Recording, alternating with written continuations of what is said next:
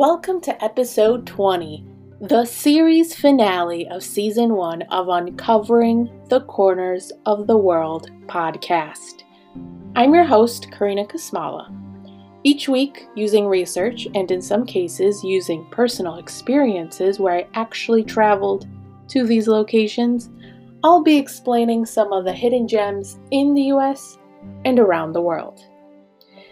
In the spirit of October and Halloween, being a few weeks away, this week's episode is specifically haunted, or at least we are exploring the haunted parts of the Cowboy State. The Cowboy State is the nickname of Wyoming, and it is located in the western part of the United States. Wyoming borders Idaho, Montana, South Dakota, Nebraska, Utah, and Colorado. It is the 44th state, becoming a state on July 10th, 1890.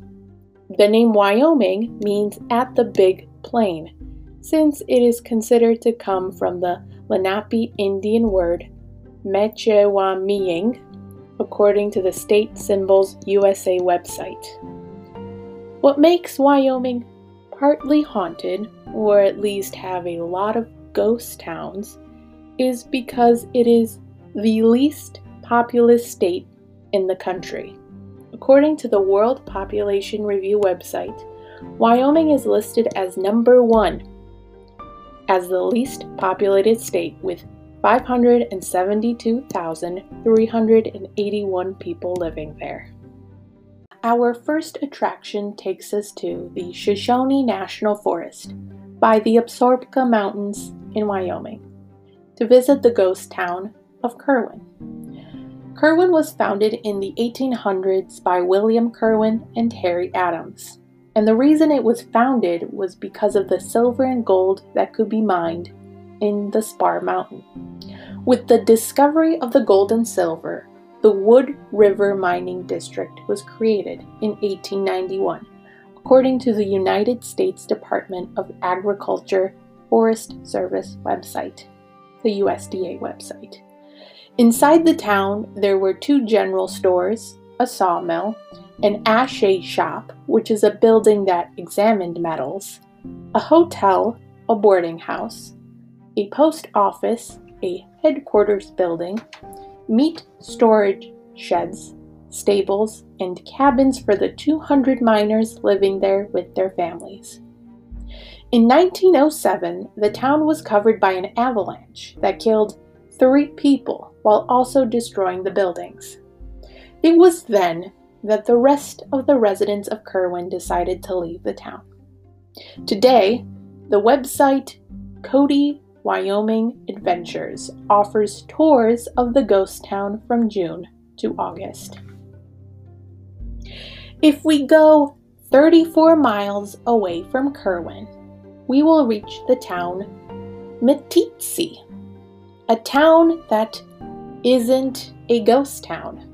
In Meeteetse, Amelia Earhart, the first woman that flew solo across the Atlantic Ocean, decided to build a cabin with the help of her friend, Carl Dunrud, in 1936.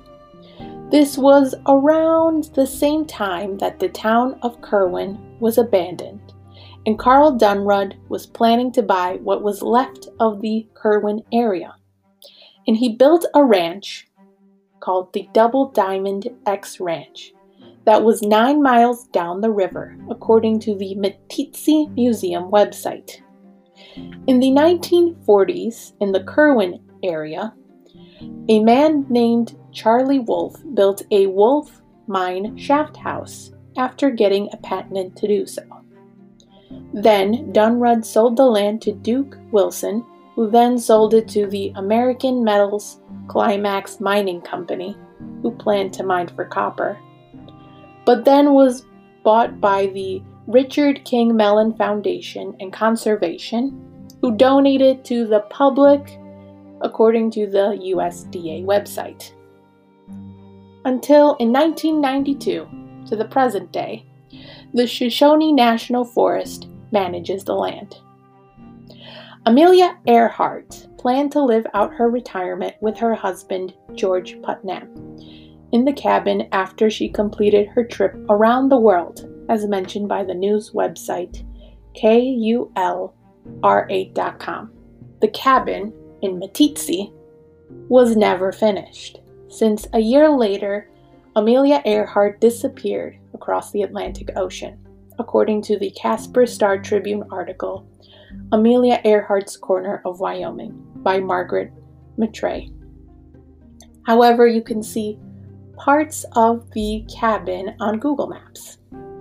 One of the historical thieves that traveled through Meeteetse was the outlaw Bronco Nell, a blue eyed and dark gray streaked haired 30 year old woman who was known as the best freighter, which meant that she was the best in transporting goods, according to the article Meeteetse Freighter Turned Horse Thief by Buzzy Hazarick from the magazine Cody Country Legends. Specifically, she would deliver goods to Meeteetse Mercantile. She was also known to steal horses and illegally distribute alcohol. The Meeteetse Museum offers historical information about the town of Kirwin and Carl Dunrud at 1947 State Street, Meeteetse, Wyoming. Our next attraction takes us behind the haunted walls of the First State Penitentiary in Wyoming, known today as the Wyoming Frontier Prison Museum, located at 500 West Walnut Street, Rawlins, Wyoming. Built in 1888, the castle like prison did not open until 1901 because of weather conditions and funding issues, according to the Wyoming Frontier Prison Museum website. Besides the prison cells, there was also a broom factory at one point, before it was burned down, a shirt factory, and a woolen mill. Inside the prison walls, there were a hundred and four cells, lined up next to each other, facing a brick wall. There was no electricity, no running water, and only some heating. From 1901 until 1981, when the prison officially closed, there was 13,500 people, including 11 women, locked up in the prison. From 1904 until 1950, there were additional cells built to help with the overcrowdings, while the running water was not added until 28 years later, according to the Wyoming Frontier Prison website. This next part might seem a little bit disturbing. Fair warning. The way the prison punished its inmates included placing them in a dungeon, different versions of solitary confinement, and handcuffing the prisoners while they were beaten by rubber hoses.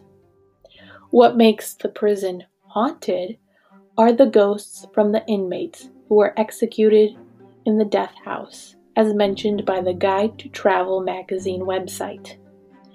The inmates were placed in a death house building when they were on death row, where after 1936, to replace hanging the prisoners in the death house, they built a gas chamber.